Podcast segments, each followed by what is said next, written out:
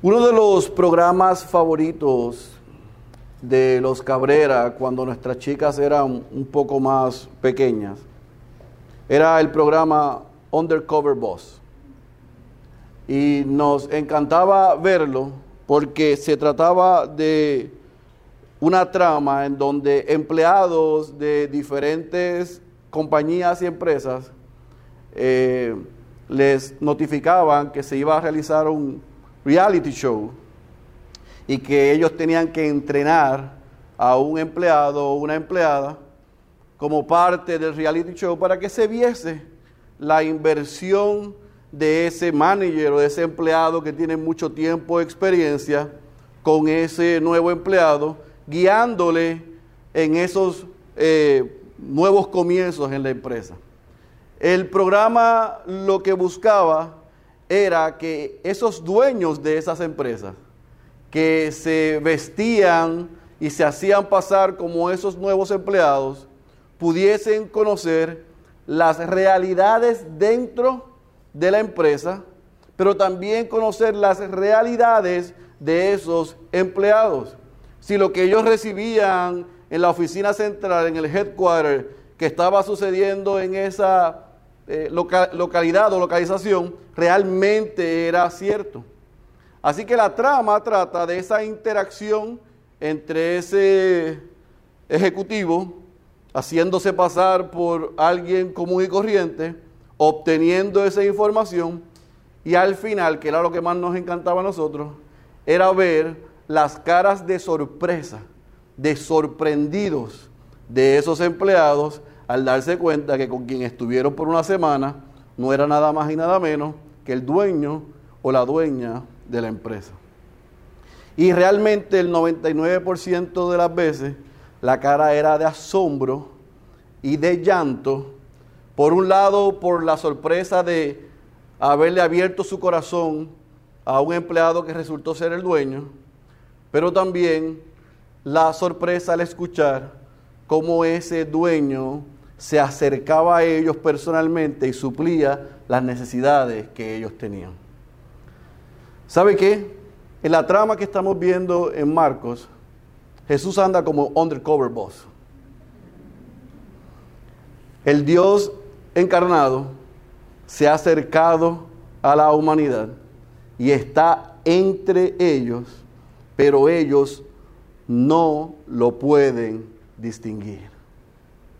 Hemos visto por las pasadas semanas cómo Jesús poco a poco comienza a dar destellos de quién es Él.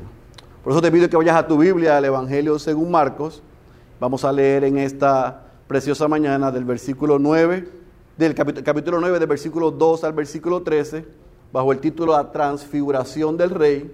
Pero en lo que usted busca la porción, quiero recordar dónde estamos.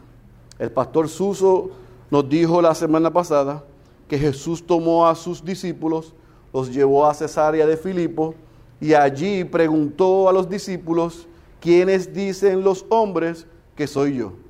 Y ellos apuntaron a profetas, a Juan el Bautista, pero Pedro, inspirado por Dios, le dice, según Marcos, tú eres el Cristo. En Mateo vemos que la expresión es más amplia, le dice, tú eres el Cristo, el Hijo del Dios, el viviente.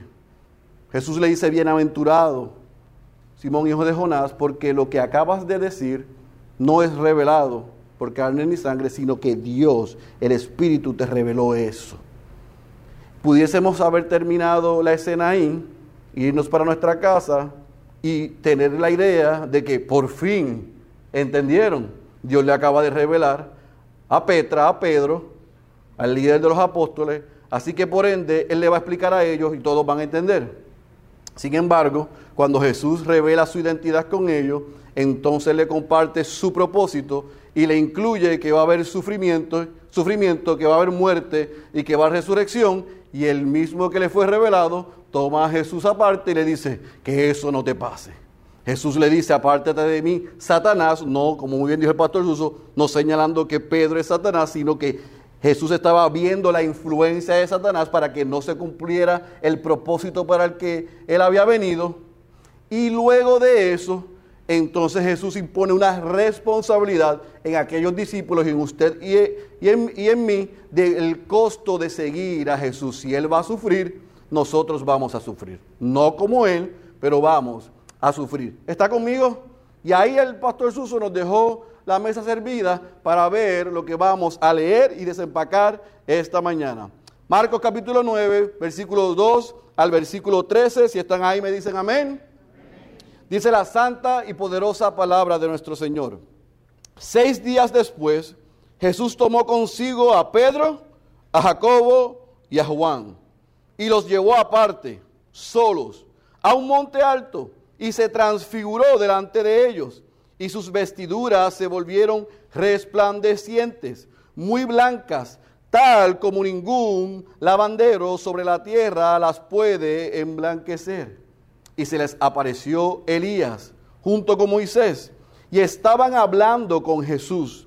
Entonces Pedro, por supuesto, interviniendo, dijo a Jesús, rabí, maestro, bueno es estarnos aquí. Hagamos tres enramadas, una para ti, una para Moisés y otra para Elías.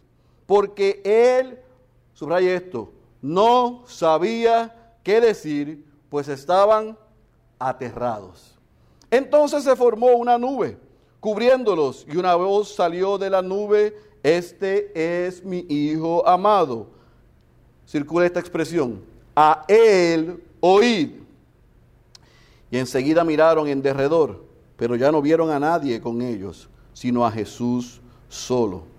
Cuando bajaban del monte, les ordenó que no contaran a nadie lo que habían visto, hasta que el Hijo del Hombre resucitara de entre los muertos.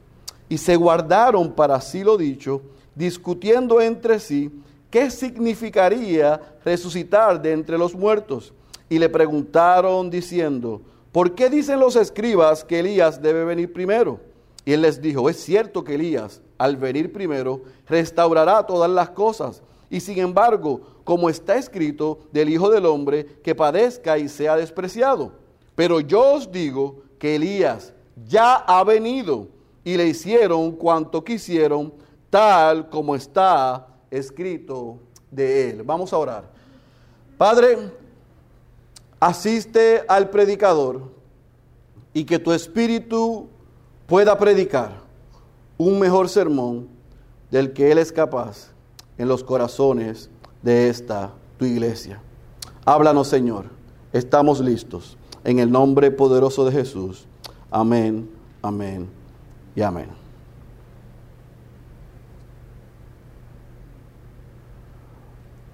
Este pasaje del versículo 2 al versículo 13, yo tengo que confesarles que es uno de los versículos y porción más difíciles de predicar. Y usted puede decir, no es tan difícil porque ahí nosotros podemos leer exactamente lo que sucedió.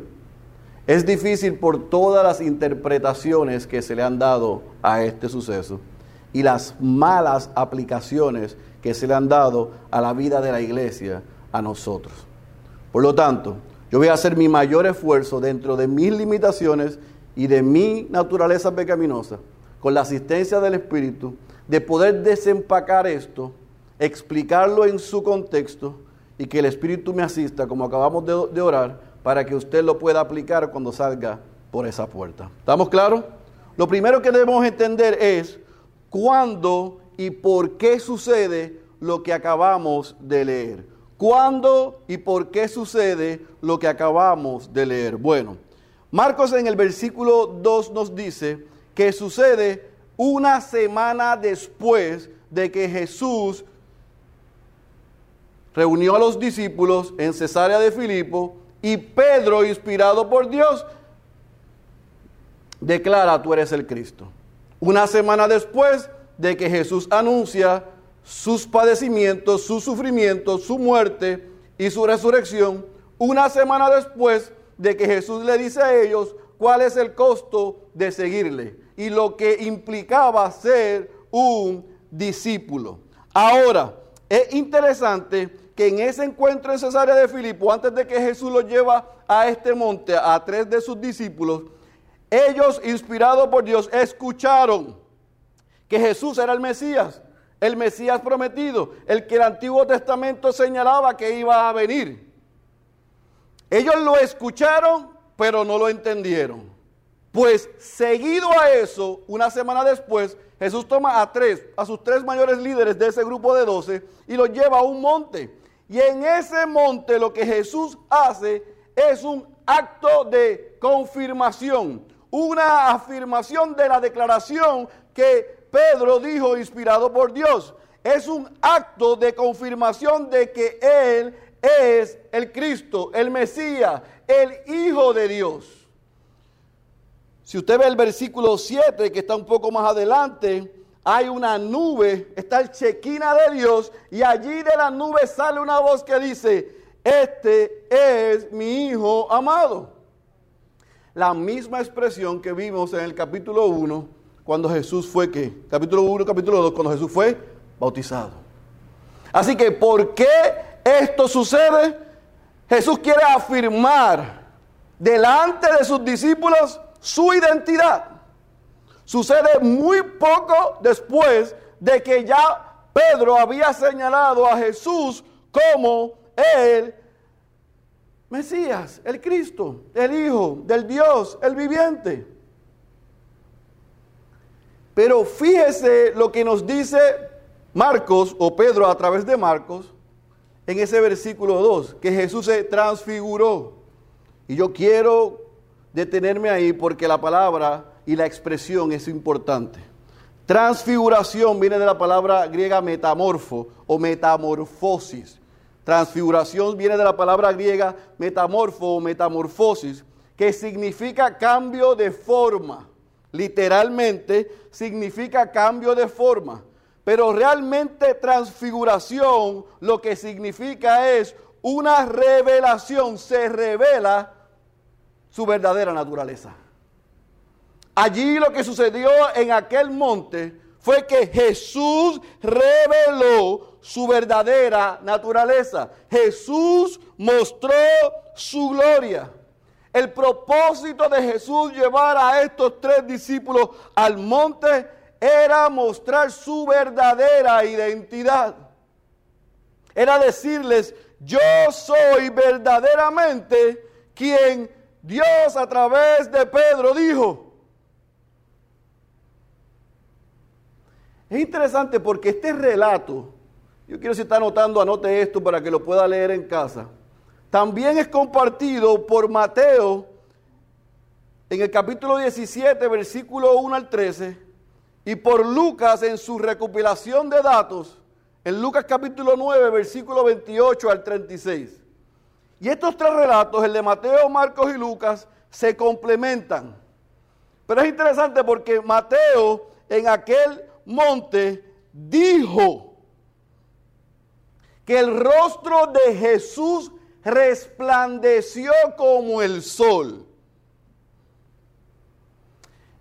Y esto es lo que yo quiero que usted entienda en esta mañana. El rey se vistió de majestuosidad para mostrarle a esos tres líderes en representación de los discípulos y en representación de usted y de mi persona, quién verdaderamente era Él.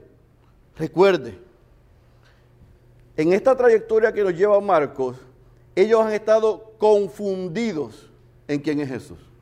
Jesús ha enseñado, ha sanado, ha hecho milagros, ha provisto pan y todavía ellos no saben quién es Él.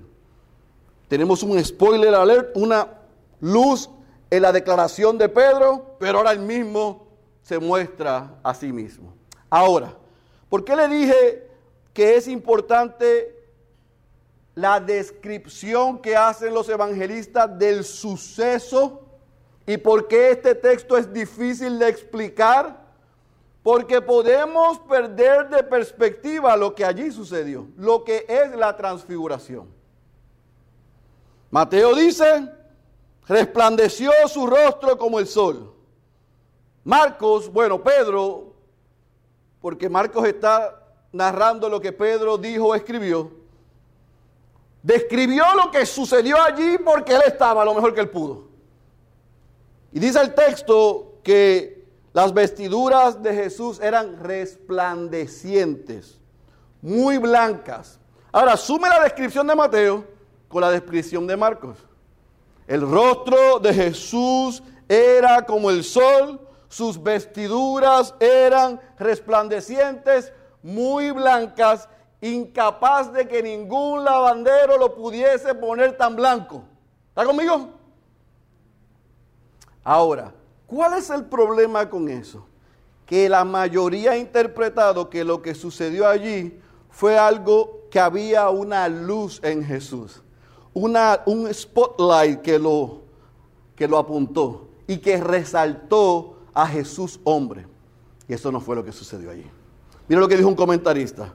Si no tenemos cuidado, podríamos pensar que la transfiguración es solamente una luz resplandeciente que brilló en Jesús. Pero esto no era una luz que venía a Jesús desde el exterior. La palabra transfigurar describe un cambio en el exterior, este exterior, me sale el Puerto Rico exterior, exterior, el cual viene del interior. Anote esto.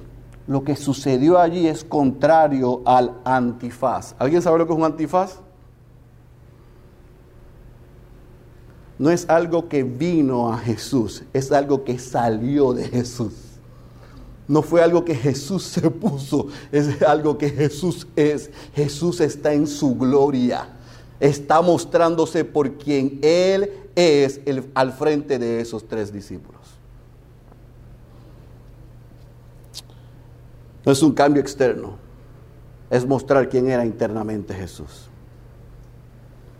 Ahora, usted se puede estar preguntando lo que yo me pregunté hasta las dos y media de la madrugada peleando con este texto. Porque Jesús tuvo la necesidad de hacer eso. Y esta es mi humilde, limitada, pecaminosa opinión. En mi limitación, en mi humanidad y por el peso del pecado que todavía mora en mí, yo creo que Jesús hace eso porque una semana antes, cuando Pedro apunta a él como el Mesías, ellos no lo entienden porque estaban esperando un Mesías líder militar que reinara en el aquí y en el ahora. Y cuando Jesús dice, eso que tú acabas de decir es revelado por Dios, en vez de traer ánimo en ellos, trajo que desánimo porque ese mismo que es el Mesías, anunciado y esperado, ahora no va a reinar en el aquí y en el ahora, según su interpretación judía, sino que él nos dice posteriormente que va a sufrir, lo van a matar y al tercer día va a resucitar. Y ante esa realidad limitada de su entendimiento, probablemente ellos se desanimaron y dijeron, ¿tanto esperar para esto? Este hombre viene y hace todo esto y ahora lo van a, va y que va a sufrir, lo van a matar y que al tercer día va a resucitar. Yo creo que Jesús quería aclararle a ellos, si no han entendido esto, se están perdiendo toda la foto. Porque esto es parte del proceso para cumplir lo que el Padre me ha enviado, pero yo voy a reinar por siempre porque yo soy el Dios encarnado. Y ahí se le muestra. Yo soy el Dios encarnado. Déjenme darle a ustedes una inyección de confianza en quien yo soy. Ya que ustedes tienen duda. Ahora, nosotros vemos en el relato que lamentablemente no fue así. Por lo menos momentáneamente. Ahora, fíjese que vemos cuándo sucedió, vemos por qué sucedió definimos qué es la transfiguración, exactamente qué es lo que sucede en el monte, pero no hemos dicho los participantes de ese acontecimiento en aquel monte. Y es interesante porque los tres evangelistas señalan que en aquel monte estaba Jesús con Pedro, con Jacobo, Santiago y Juan, los hijos del trueno. Pero también hizo aparición el Padre y el Espíritu Santo. O sea, allí estaban los tres mosqueteros y la Trinidad. Allí hubo una teofanía por segunda vez. Dios se hizo presente, Jesús estaba allí y el Espíritu Santo se hizo presente. Ahora, falta alguien. Dicen los evangelistas que aparecen Elías y Moisés. Sus tres principales líderes están allí. La Trinidad se hace presente y aparecen Elías y Moisés. ¿Está conmigo? Esa es la escena en el monte.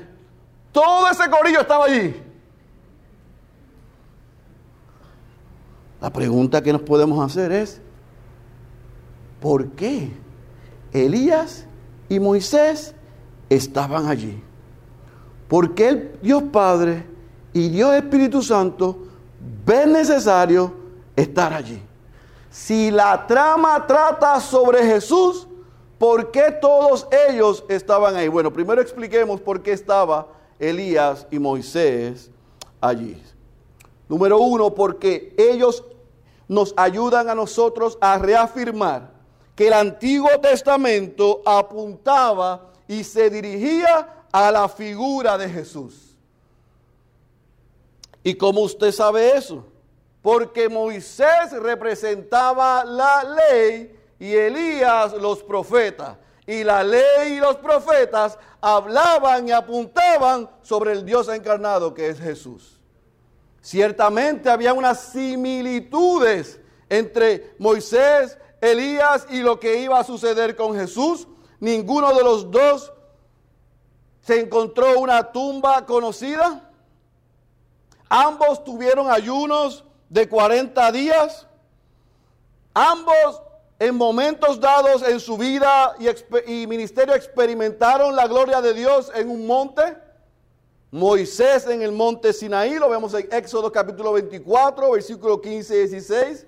Elías en el monte Oreb, Primera de Reyes capítulo 19. Pero en síntesis, Elías y Moisés estaban allí para confirmarle a los apóstoles y yo quisiese que a nosotros, si lo podemos entender, que todo se trata de Jesús. La ley apunta a Jesús y los profetas apuntaban a Jesús. La ley y los profetas apuntaban al Cristo, al Hijo del Dios el viviente.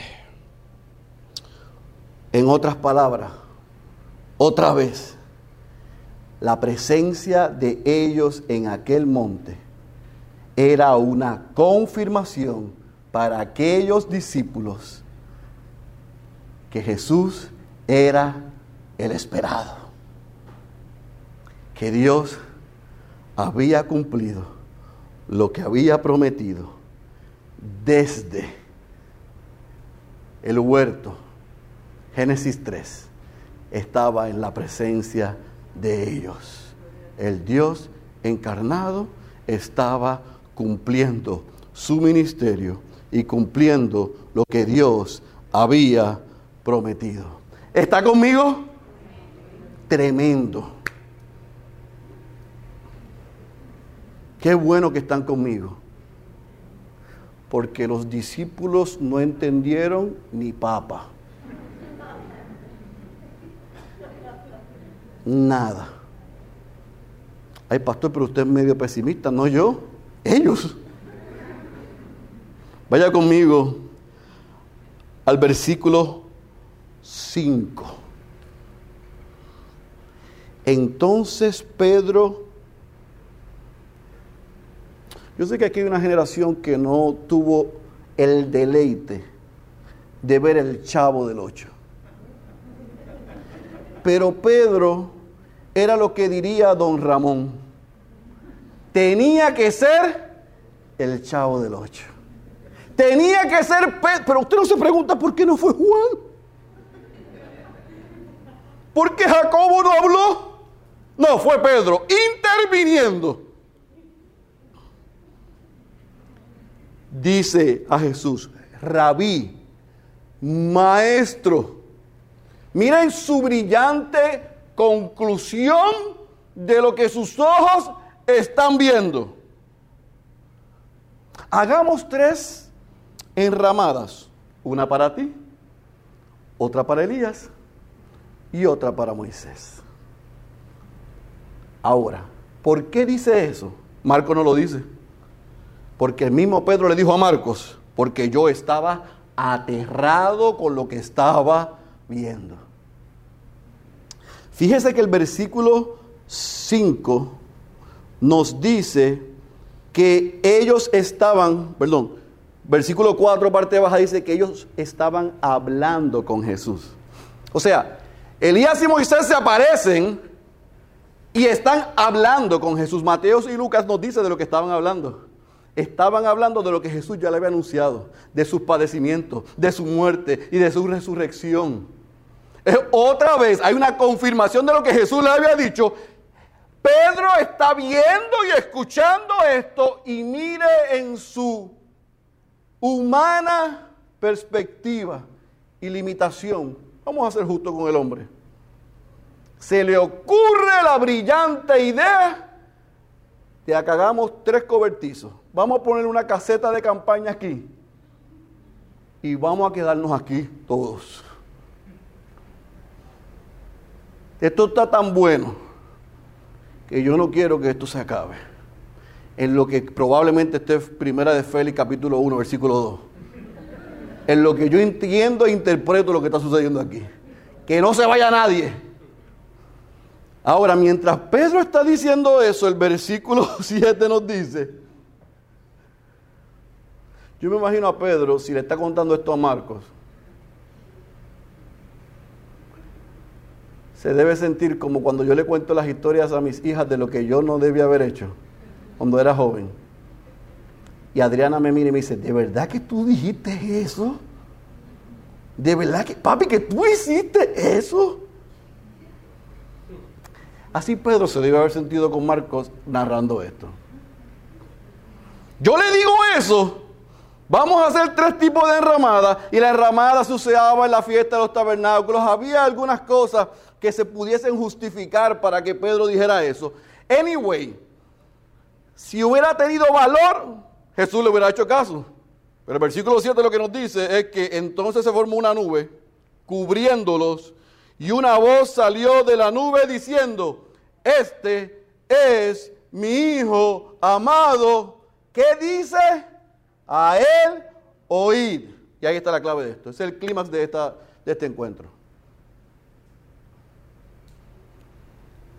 Moisés, representando la ley, apuntaba a Jesús.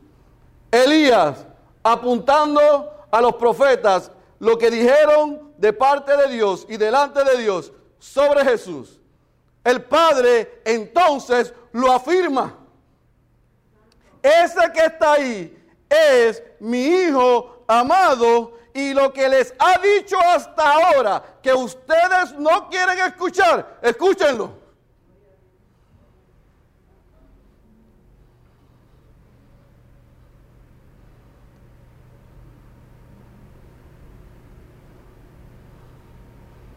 El hermanito menor hace lo que le da la gana.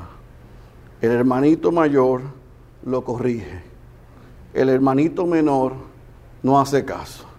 El hermanito mayor dice, se lo voy a decir a papi. El hermanito menor dice, no me importa. Llega el papá y dice, y el hermanito menor dice, ah, ok.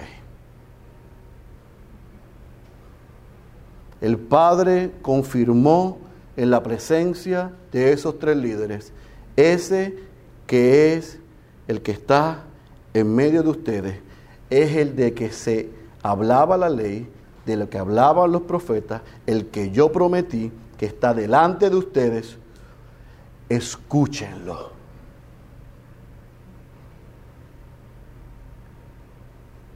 La nube, el chequina, una y otra vez en el Antiguo Testamento se muestra como evidencia de la presencia y la gloria de Dios. Allí el Padre habla, apuntando al Hijo por el poder del Espíritu, exaltándolo y señalándolo. Este es la promesa delante de sus ojos. Él es el Salvador del mundo. Él es el que vino a vivir la vida que ustedes no han podido vivir. Recibirá la muerte que ustedes merecen. Y como Él les dijo, al tercer día yo aceptaré, veré con buenos ojos ese sacrificio y lo levantaré de entre los muertos para que ustedes tengan salvación y vida eterna. Escúchenlo.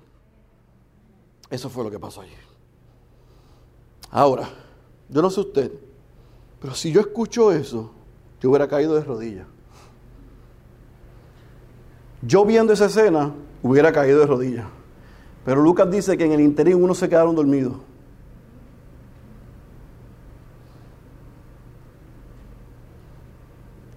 Y al instante, dice el versículo 8, que Pedro, Jacobo y Juan escucharon esto todo desapareció y Jesús quedó solo. Una pregunta.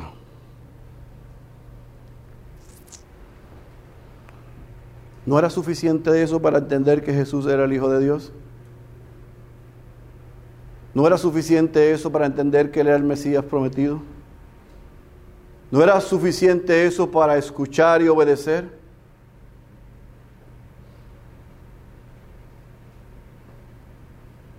Se supone que sí. La respuesta es no. Mira lo que dice lo que sucede después que Jesús es apuntado por el Padre como su Hijo y le da las instrucciones a los discípulos de que lo escuchen.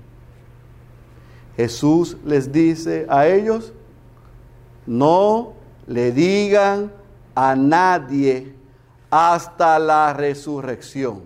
O sea, hasta que suceda lo que se ha prometido y advertido públicamente. ¿Y qué dijeron ellos? Dice el versículo 10, que se guardaron para sí lo dicho, pero hay una coma. Después de que estuvieron ahí, vieron eso y recibieron las instrucciones, comenzaron a discutir entre ellos tres qué habrá querido Jesús decir con la resurrección de los muertos. Los judíos tenían una idea de la resurrección de los muertos, pero Jesús les acaba de decir que lo que acaban de ver no lo podían anunciar hasta la resurrección de los muertos. Y ellos comenzaron a discutir otra vez confundidos qué es lo que habrá querido decir Jesús. Y le preguntan en el versículo 11, pareciese, pareciese una pregunta as random, fuera de lugar, pero tiene sentido. Les dice en el versículo 11, ¿por qué dicen los escribas que Elías debe venir primero? Vaya a Malaquías capítulo 4, versículos 5 y 6. Un momento. Malaquías capítulo 4, versículo 5 y versículo 6.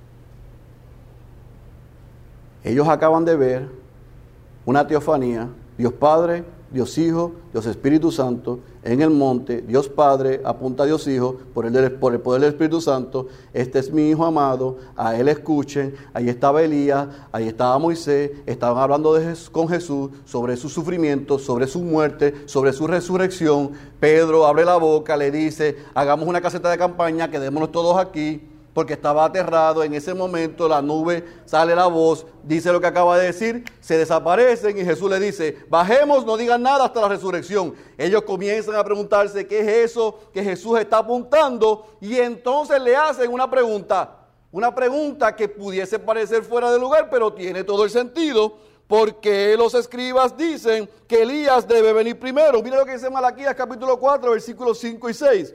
He aquí yo os envío al profeta Elías antes que venga el día del Señor, día grande y terrible. Él hará volver el corazón de los padres hacia los hijos y el corazón de los hijos hacia los padres. No sea que venga yo y hiera, y hiera la tierra con maldición. En otras palabras, los discípulos, los judíos, estaban conscientes de que antes de la llegada del Mesías vendría Elías a preparar el camino. Esta es la primera venida. Jesús estaba hablando de un segundo regreso más adelante. En el interín ellos están perdidos.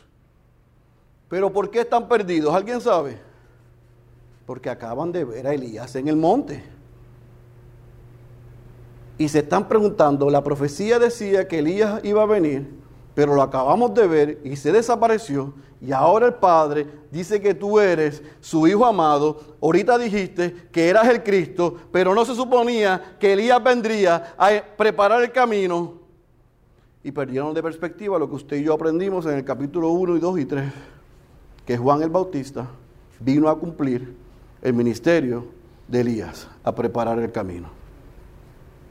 Por un lado. Y por segundo lado, Jesús estaba apuntando cuando dice, versículo 13, pero yo os digo que Elías ya ha venido, o sea, Juan el Bautista cumple con esa prototipo y figura de Elías, y le hicieron cuanto quisieron, tal como está escrito de él. O sea, Elías sufrió, Juan el Bautista sufrió, y yo les estoy diciendo que yo sufriré. No es tanto que entiendan qué viene antes o qué viene después, es que entiendan a lo que yo he venido y aquellos precursores que apuntaron a mí han sufrido, yo también sufriré. Y como les dije ahorita, ustedes también sufrirán por mi causa. ¿Están conmigo? En síntesis, eso es lo que está pasando ahí. Ellos estaban realmente confundidos. Pero ¿sabe por qué se confundieron?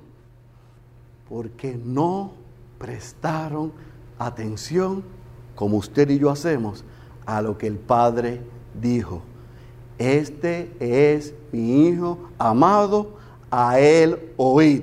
¿Qué hicieron ellos? ¿Por qué los escribas dijeron que Elías venía antes? Nuevamente se perdieron.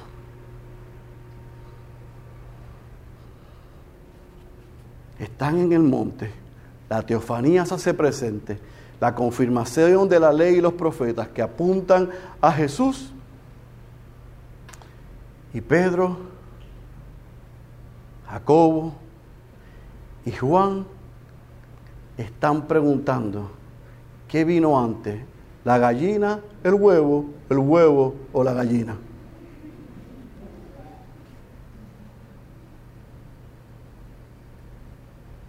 Incomprensible, ¿verdad? Incomprensible para nosotros que esos tres individuos en aquel monte, viendo ese momento histórico, hayan perdido las instrucciones de Dios. El problema es que usted y yo somos iguales a ellos. Ese es el problema.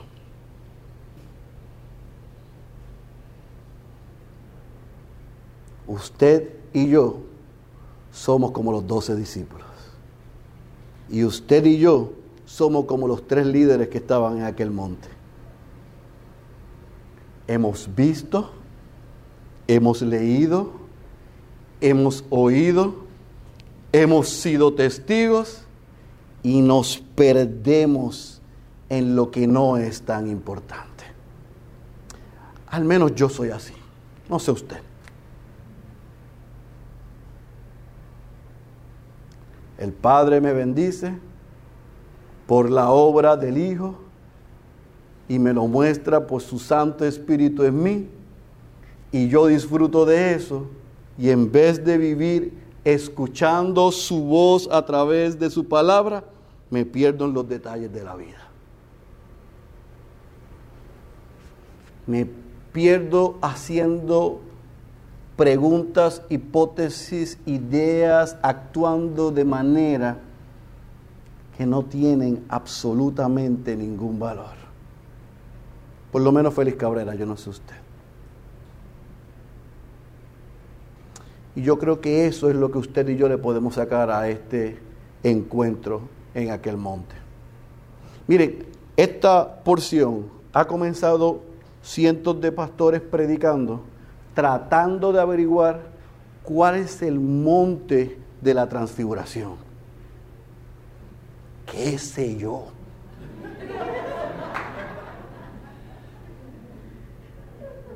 Si yo estoy aquí 20 minutos tratando de hacer una exégesis de cuál era el monte en que esto sucedió, ¿cómo yo aplico eso a mi vida? ¿Tiene valor importante? Claro que sí. Pero no es tan importante como lo que sucedió en ese monte. No es tan importante como el protagonista principal en ese monte y los protagonistas que estuvieron allí en ese monte. No es tan importante como las instrucciones que se dio en aquel monte. Y no es tan importante con la acción que podemos aprender de aquellos discípulos. Eso es lo que yo estoy tratando de apuntar. ¿Qué le sacamos nosotros a esto? Bueno, hay muchas cosas que podemos aprender. Estos hombres al menos Pedro y al menos Juan, que en ese momento no entendieron ni papa, más adelante lo entendieron bien y plasmaron lo que vieron y sucedió allí. Ellos fueron testigos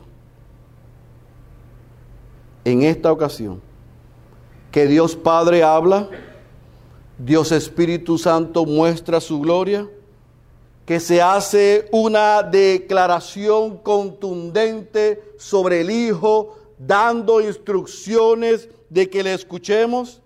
Él no es cualquier hombre. No escuchen otras voces. Óiganlo a Él. Y eso que Dios le dijo a aquellos tres, nos los dice a usted y a mí, Iglesia Bautista Ciudad de Dios, en esta tarde. Escucha a Jesús. Escucha lo que te está diciendo. Presta atención a lo que estamos enseñando.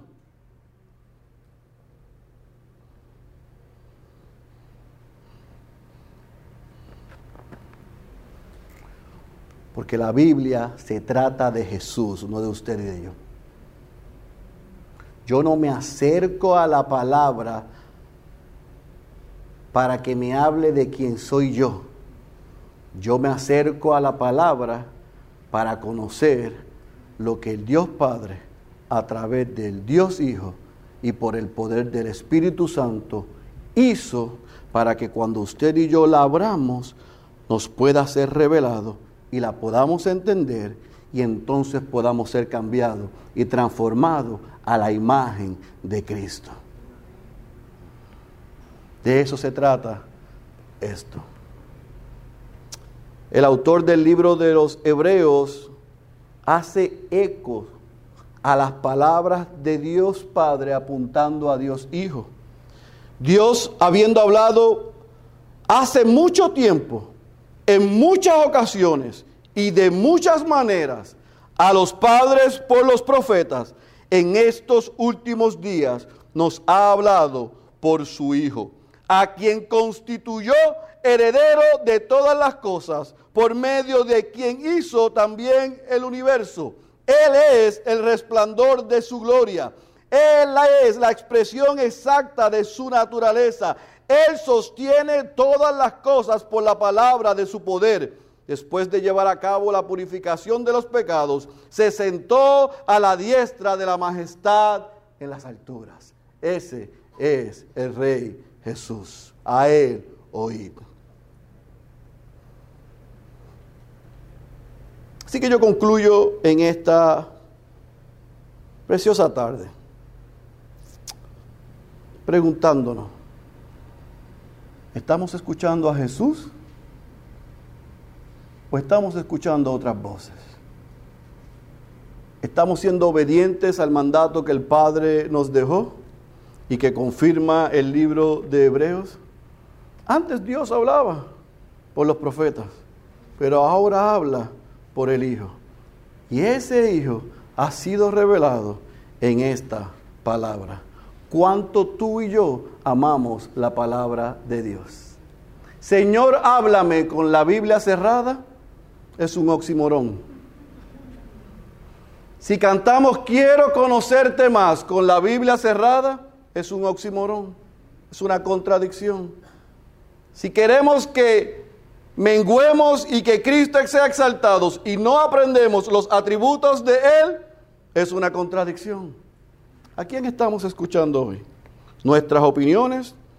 ¿A YouTube? ¿A nuestros predicadores favoritos? ¿O estamos escuchando la voz de su Hijo que ha sido revelada en su palabra?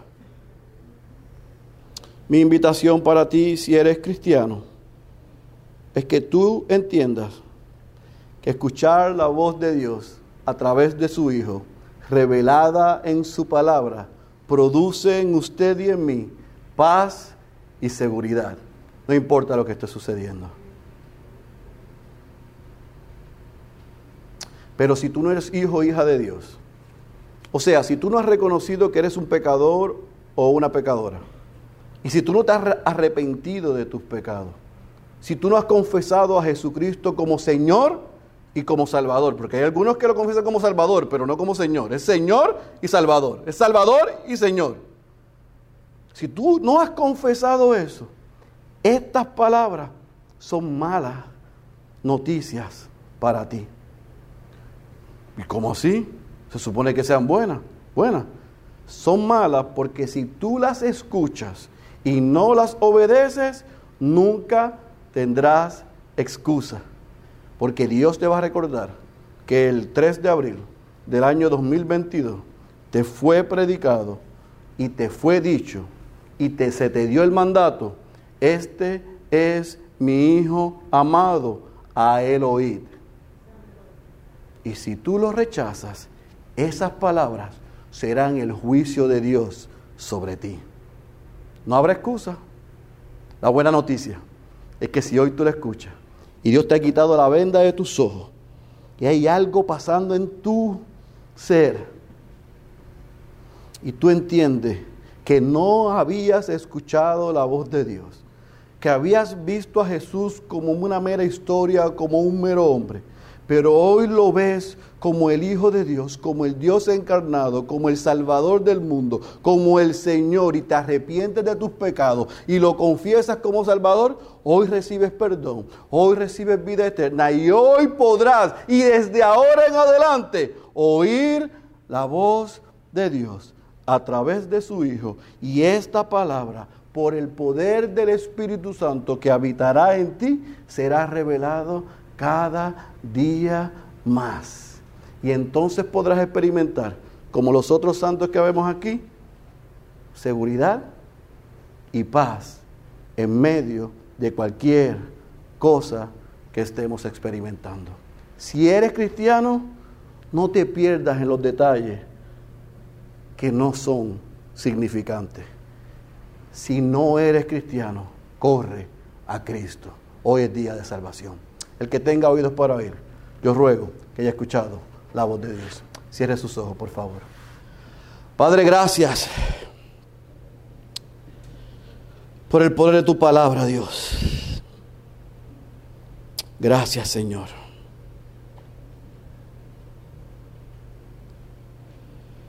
Es una gran responsabilidad pararse delante de tu pueblo y abrir el texto y exponerlo tratando de ser fiel a lo que tú has dicho, sin quitar y sin añadir nada.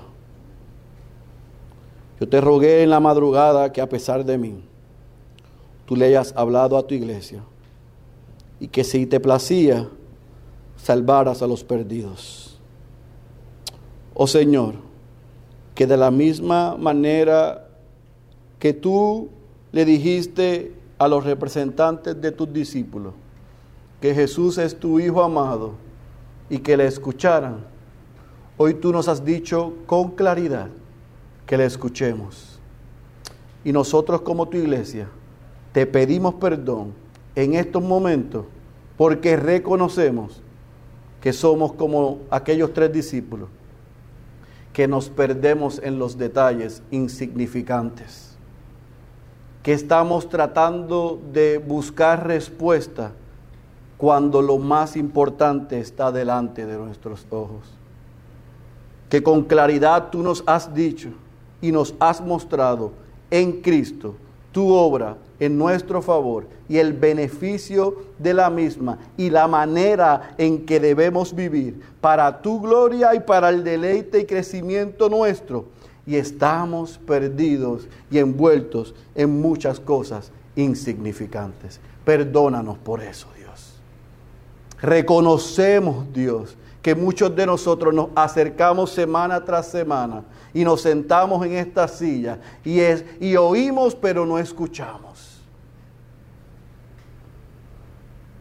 Pero también reconocemos que tus misericordias son nuevas cada mañana y que a pesar de que muchos de nosotros oímos y no escuchamos, hoy tú has hablado nuevamente con claridad y hoy te queremos escuchar y queremos responder en arrepentimiento por lo que no hemos hecho, pero también en agradecimiento por la obra de Cristo en nuestro favor.